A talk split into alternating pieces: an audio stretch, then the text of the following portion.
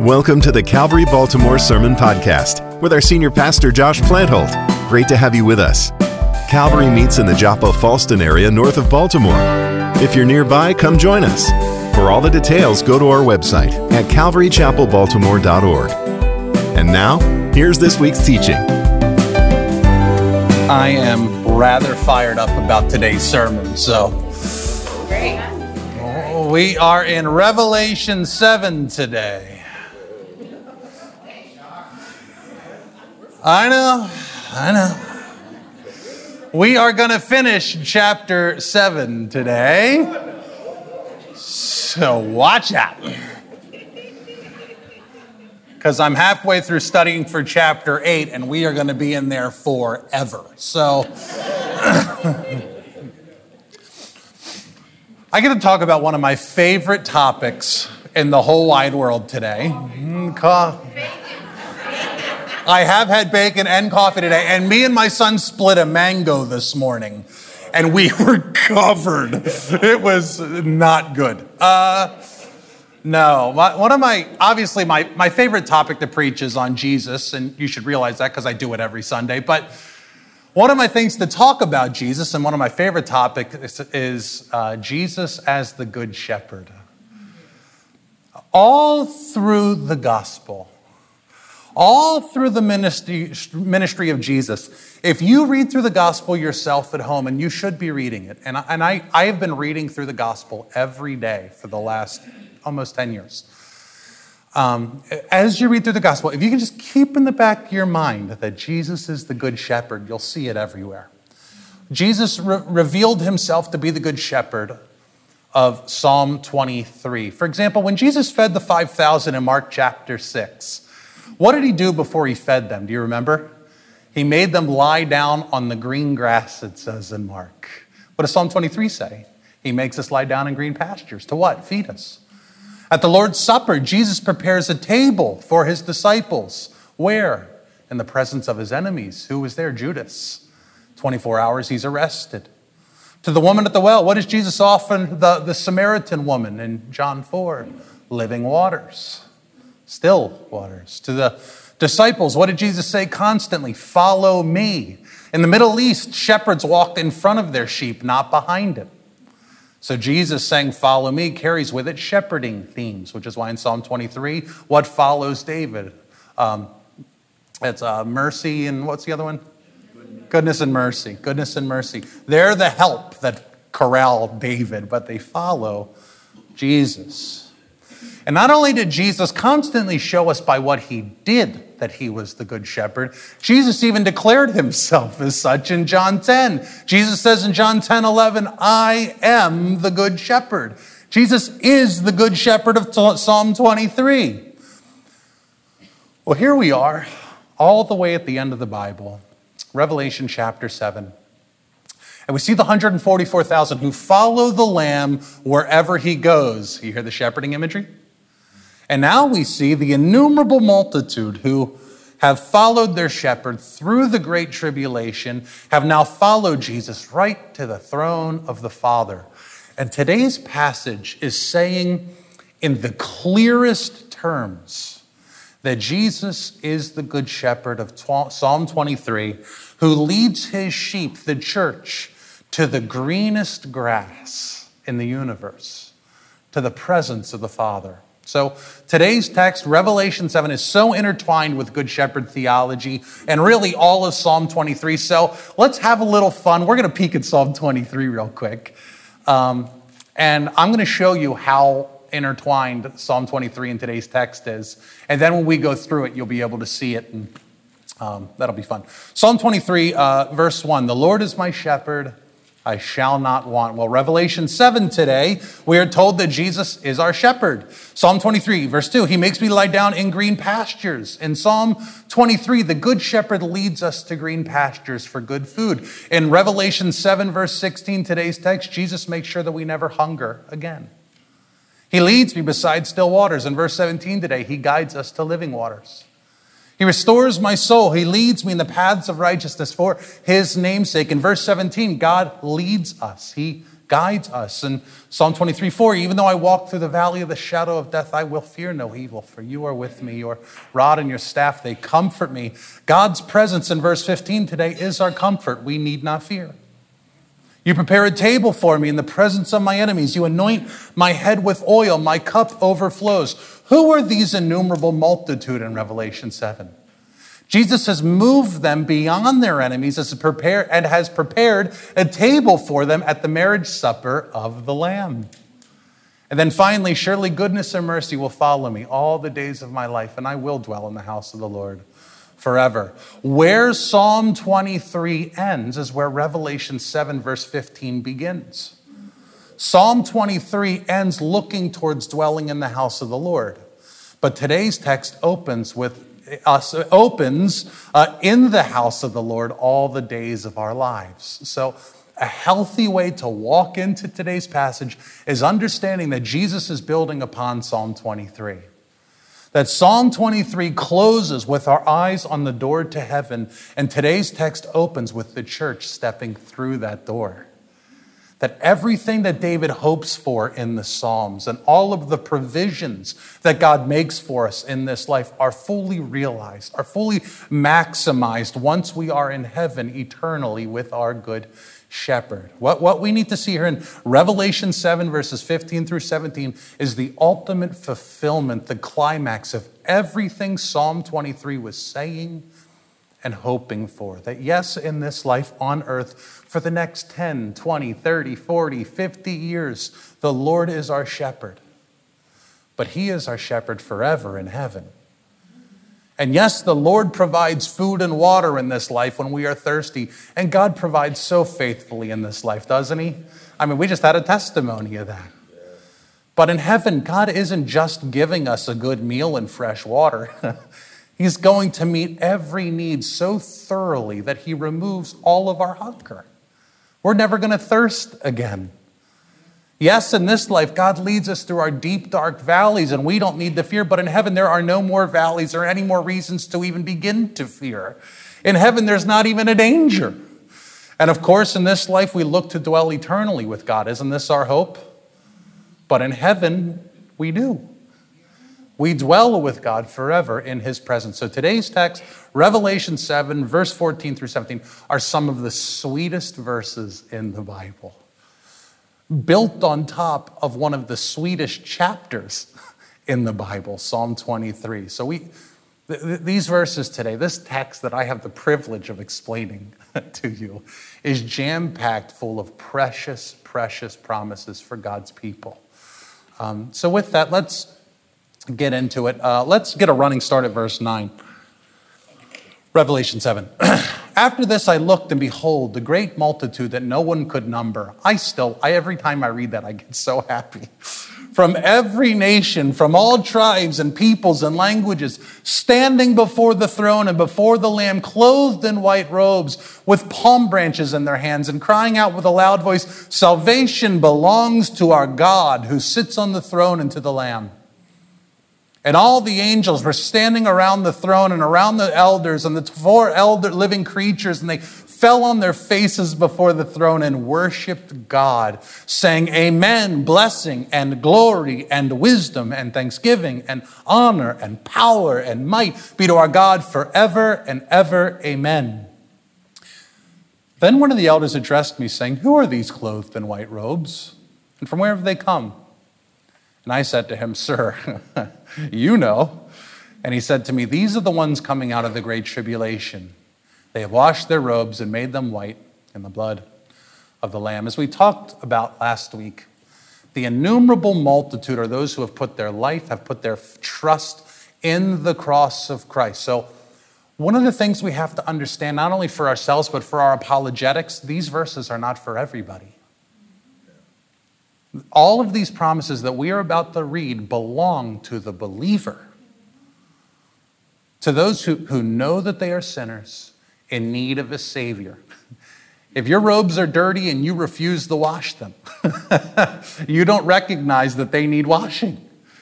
Are those who step into eternity not trusting in their own morality, not trusting in their own works, as Paul lays out so clearly in the early chapters of Romans, not trusting in their own goodness, but in the blood of Jesus to forgive their sins before a holy and just God.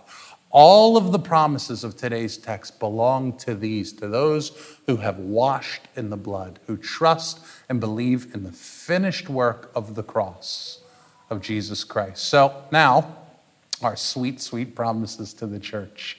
The elder tells John and us in verse 15, Therefore, because they are under the blood, therefore, they are before the throne of God. All through Psalm 23, all of the shepherding passages in the Bible, and there are a lot, you'll notice that the evil shepherd feeds himself, and the good shepherd uh, protects and leads his sheep to green grass and fresh waters. We, we need to see here where Jesus is bringing his sheep to the greenest grass in the universe, into the eternal presence of the Father. There is no greener grass. Because he has cleansed us of our sins, we are now at peace with God and may dwell and live and rest and play and dance and sing and rejoice in our Father's presence. The blood of Jesus has cleansed us uh, of our sins, of our wickedness, to stand before the Father as his child. Verse 15 Therefore, they are before the throne of God and serve him day and night in his temple. And here we see what David longed for, don't we? to dwell in the house of the Lord all the days of his life. And here it is realized. Today's passage picks up where Psalm 23 ends. By following Jesus through faith, we will dwell forever with God. Because Jesus died and ascended to the Father, because he is our shepherd and we follow him wherever he goes, doesn't this mean when we die too, we also ascend to the Father? This is one of the great things about Jesus dying. Not that it was good, but it, it, was necessary because it shows us in Good Shepherd theology that because Jesus died, when we follow him, we'll die too. And when he ascended to the Father and broke through that tomb, we're going to ascend to the Father and break through our caskets or dust or wherever, urn, wherever we are. We just follow our Good Shepherd wherever he goes. And then it goes on to say, and he who sits on the throne will shelter them with his presence. One of the things that I really don't like personally is when my house loses power. Mm-hmm. I don't know what it is. I just, it's like someone just sneezed on my dinner. It's just like, it's ruined.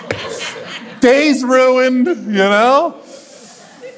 If it's cold, I'm worried my kids are to be too cold. If it's hot, I'm not to sleep. You know, I have a freezer full of meat that I just don't want to lose. I hate losing power. But every time I do, it's a reminder at how thin our layer of stability and security in this life really is. But when we are in heaven, what keeps us secure? Is it the BG&E power grid? Our backup generators? Police, fill grocery stores, the might of the US military? All of those things can fail. So, no. We are secured forever in heaven by God Almighty's presence. In Psalm 23, it is the rod and the staff that is our comfort, but in heaven, it is as if God puts a blanket around us and Him. Says, You're not going anywhere. and then verse 16, and they shall hunger no more and th- never thirst anymore. Here we are seeing the Good Shepherd imagery. Again, Jesus isn't just going to quench our thirst, but is going to quench our thirst, John 14, 13, forever. the sun shall not strike them, nor any scorching heat. And of course, a shepherd is mindful of sheep in the hot days. But I wonder if this is a reference to the fallen earth. If you remember, in Genesis 3, when God came down to walk with man in the cool of the day and he found out that they were hiding and they said, Why are you hiding? And they said, We're naked. And he said, Who told you we're naked? And they said, The serpent did it. What did the serpent do? The woman made me do it. And everyone's just pointing at everyone else. What was the curse to Adam? By the sweat of your brow.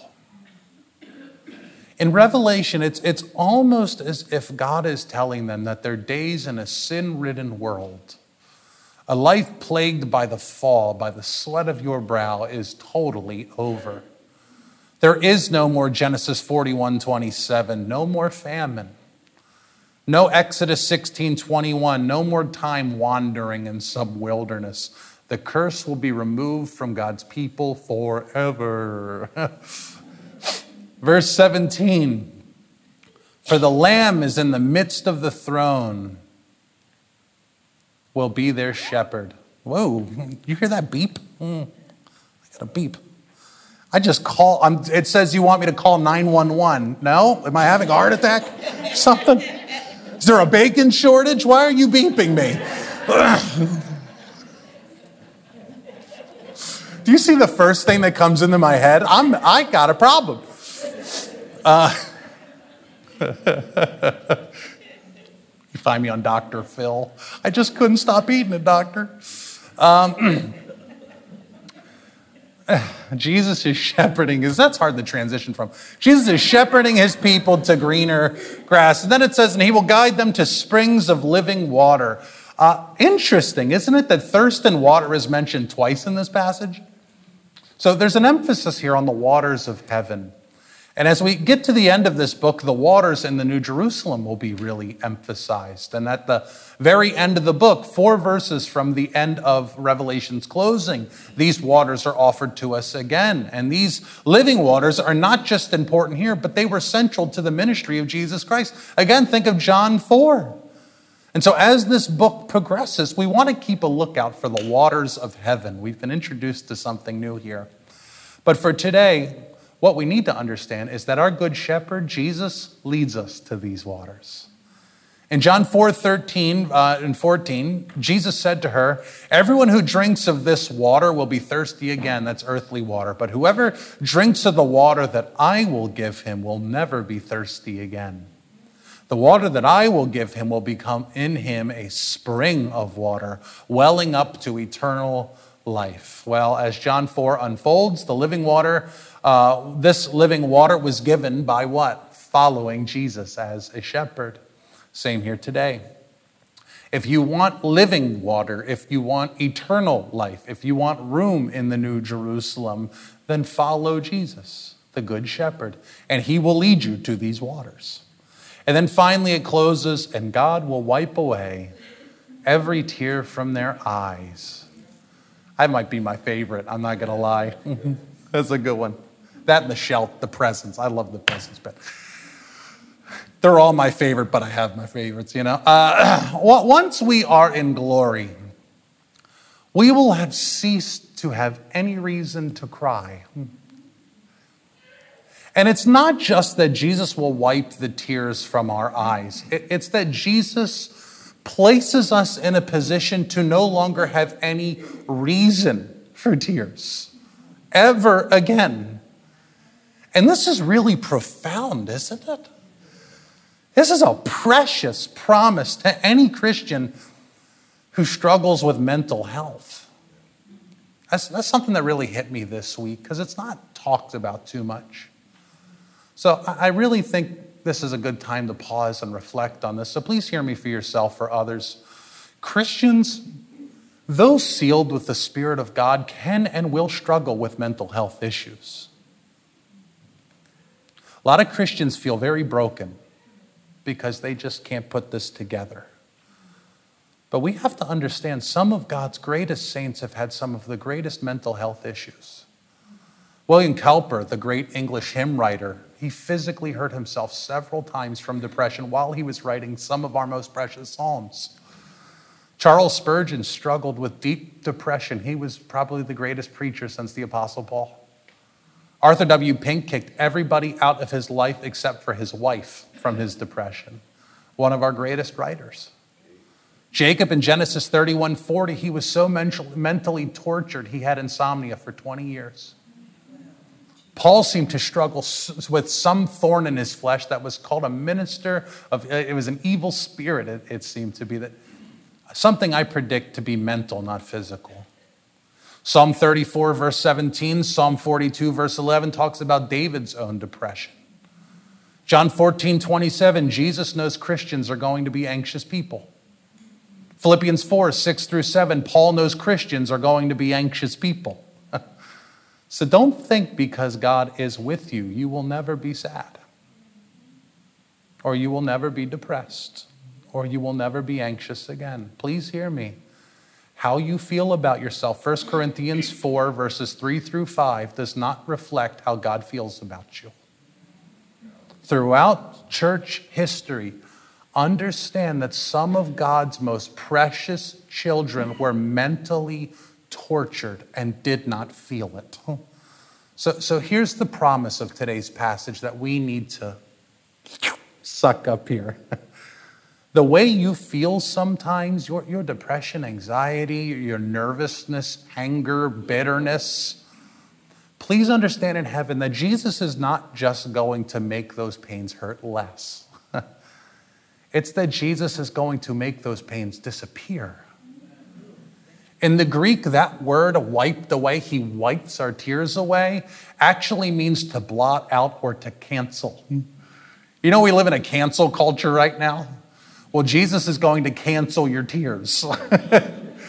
He's going to cancel your anxiety. He's going to cancel your depression. It's not that he's just going to, you know, we think about it, oh, they're not in pain anymore. Jesus heals your hurt. He's, no, that's so shallow. Jesus is going to make it so that you never hurt again. This is the green grass Jesus is leading his people to through the cross. So the anxiety and depression we have here and, and now, God is using it for a purpose. Don't think that you're suffering just for suffering's sake. Romans 5, Romans 8, your pain is not wasted. God is using it for something. But, but the promise here is that one day in glory, God is going to blot those things away, cancel them from you forever. And this is the green grass and the still waters the Good Shepherd is leading his people to, is leading his church to. Uh, you have to see that today's passage is, is, is everything Psalm 23 was building to. And it is now finally realized in the blood of Jesus Christ that we wash ourselves in.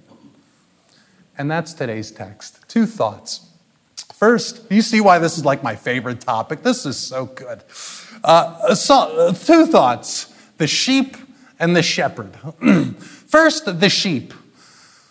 Actually, first, coffee. I felt it. I felt it. Mm-hmm. Oh, yeah. First, the sheep. One of the reasons God so often communicates himself as the Good Shepherd is because it not only tells us who he is, doesn't it also tell us who we are? We're sheep. Do you know that about yourself? We're sheep. Let's talk about sheep. Shall we? Did you know there's a lot of places I can go here? They stink, they complain all the time, they're always lost. Did you know sheep are territorial animals? I didn't know that too long ago. If I'm being honest, they, they kind of be jerks. Older sheep of the flock are known for walking around, you know, strutting their stuff as a show of dom- and as a show of dominance. They'll walk up to a younger sheep who's just laying down and will and telling him to move. You're in my spot. And if the younger sheep doesn't move quick enough, the older sheep will start headbutting him mercilessly until he moves. Sheep are kind of mean. And if you get one really problematic older sheep, or God forbid, a few of them, the whole flock, the whole community becomes perpetually unsettled and rested. They get like turf wars. They are mean. If you, they are mean and bully sheep. Now, God talks about this uh, dynamic in Ezekiel 34. It's a great shepherding passage in, in Scripture. Uh, Ezekiel 34. I myself will be the sheep, uh, shepherd of my sheep.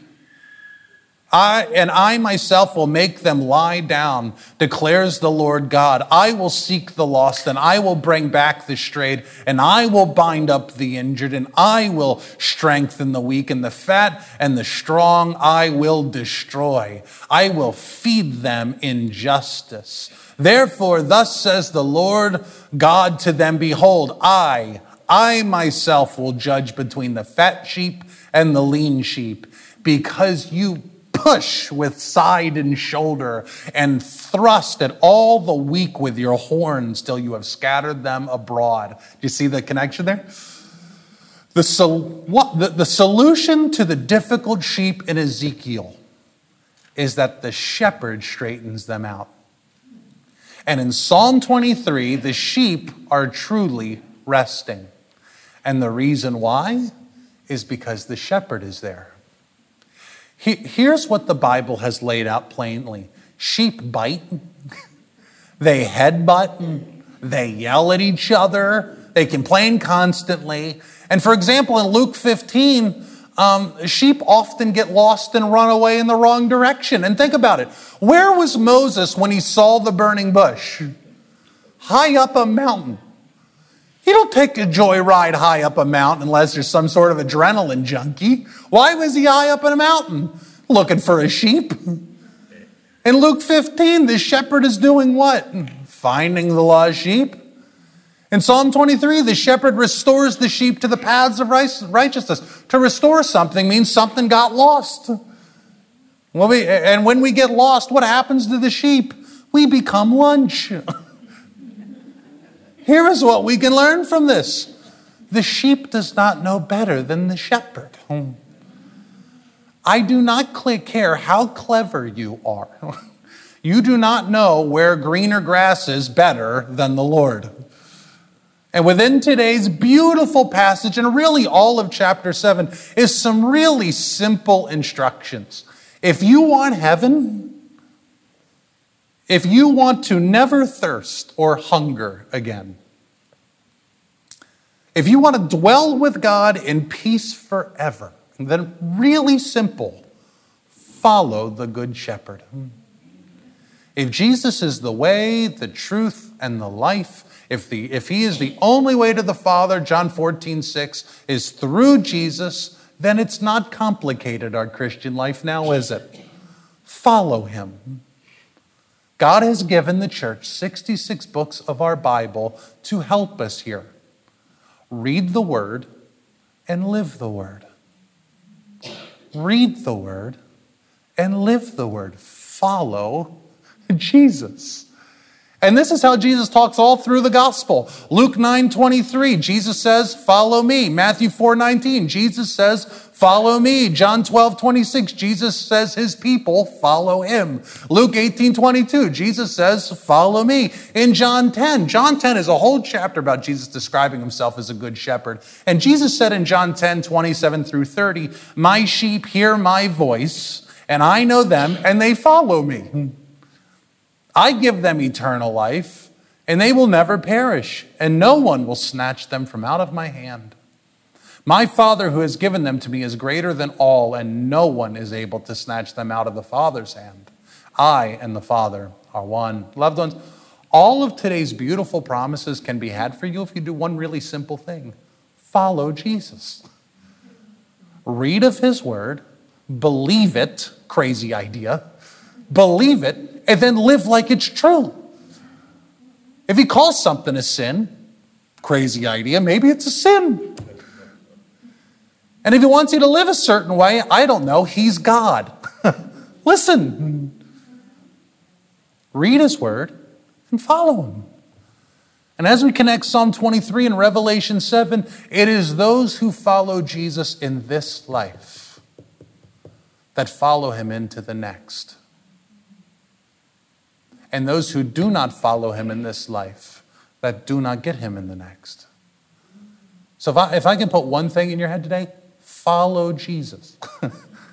Read his word and follow him. There's a lot you're going to learn along that path, but that's the path. Secondly, the shepherd. Here is the truth. what makes heaven heaven? Why do we have no more tears? Jesus, the Good Shepherd. Why do we thirst no more? Jesus. Why do we hunger no more? Jesus. Heaven is not utopia. Heaven is not uh, utopia because it is like some cruise ship with a good view and 24 hour room service. no. Heaven is heaven because God is there. Here's the truth if God was not in heaven, heaven would not be heaven. Heaven is perfect because perfection lives there. Greener grass, still waters are only good if the shepherd is with us. Otherwise, we are lunch for some beast beside a babbling brook. When we think of heaven, we, we have to make sure we have to make sure we're not thinking sinfully because we all can do this. We can think of heaven first and foremost as a place where we meet our loved ones. Sinfully, we can think of heaven as a place where that pain in my back goes away. We have to make sure we are not thinking sinfully about heaven. Heaven is not paradise because it has nice weather. heaven is not perfection because the streets are made of gold. Heaven is heaven because God lives there. And notice that the elder this whole section with the elder is about one thing very clearly. He wants us crystal clear on who is in heaven and what heaven is about. The elder wants us crystal clear on this. And notice, I'm going to read through uh, verse 15 through 17 really quick here.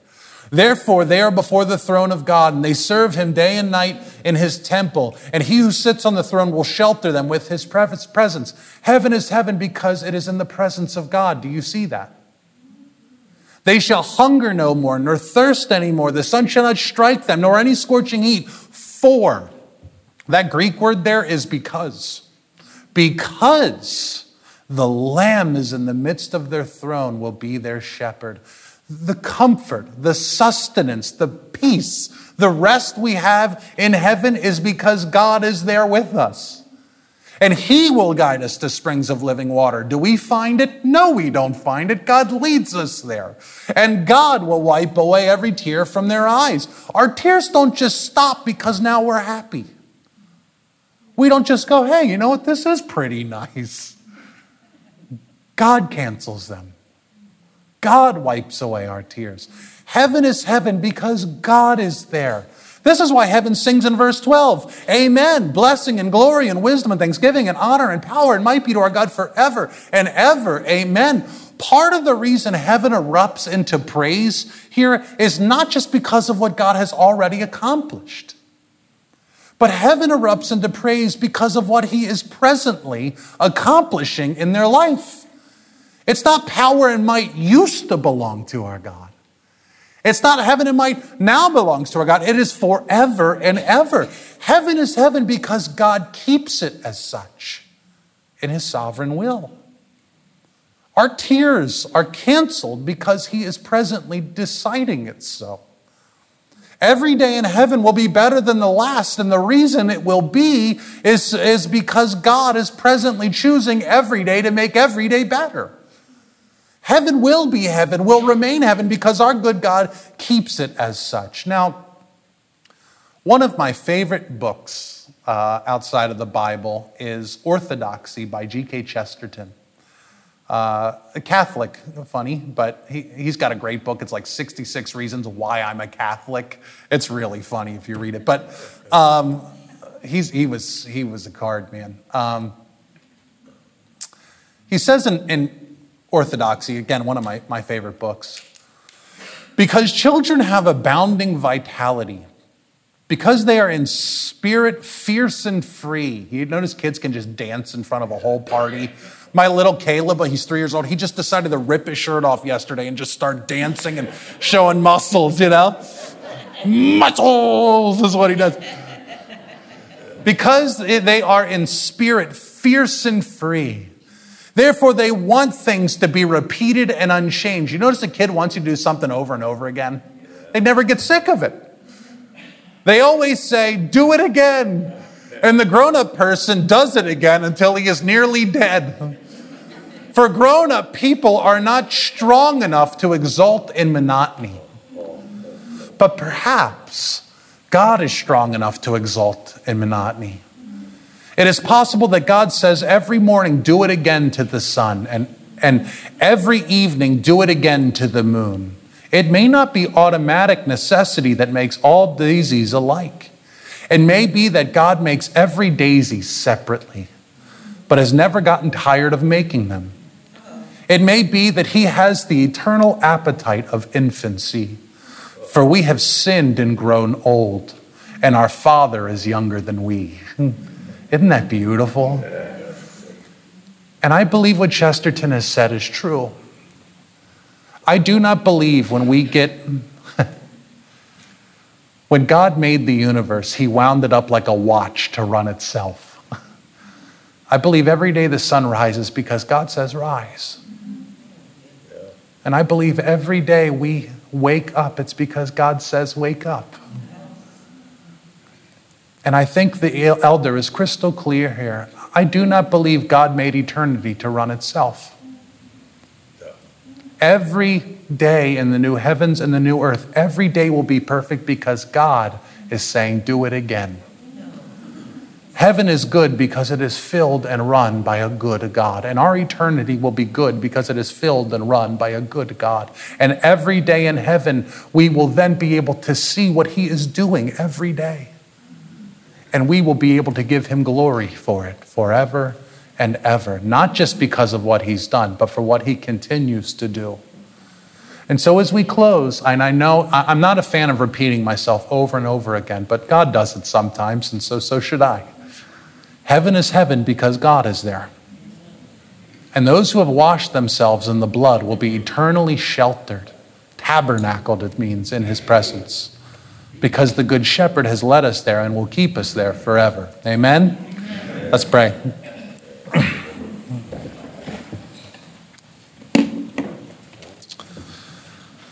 God, we love you.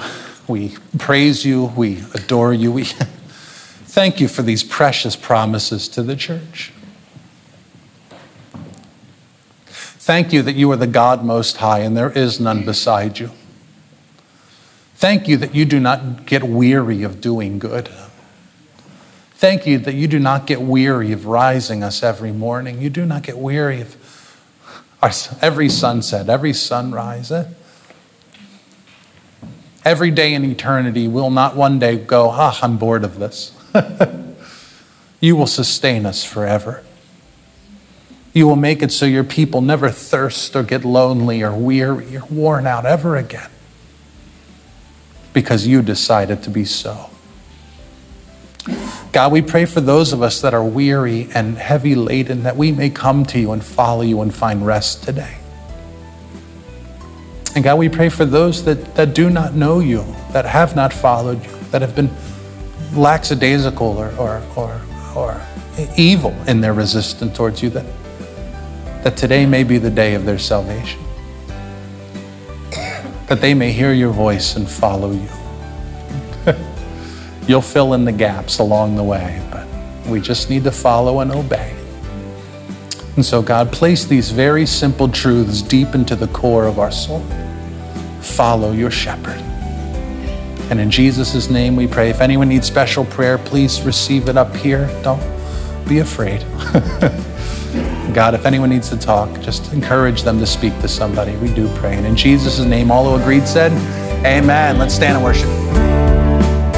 Thanks for joining us for today's message from Calvary Baltimore. Please keep in touch. Send us an email with your questions, prayer requests, or just to say hi. We'd love to hear from you. Our email address is calvary.faithlife at gmail.com. If you'd like to donate to support the work God is doing through Calvary Baltimore, go to calvarychapelbaltimore.org and click Donate Now. And if you're in the area, stop by on a Sunday morning. For directions and service times, go to our website at calvarychapelbaltimore.org. Finally, if you're unable to come see us in person, we also live stream on our website and on our Facebook page. We hope you've been blessed by this week's teaching. Until next time, keep drawing closer to God through the reading of His Word. And join us again for the next Calvary Baltimore Sermon Podcast.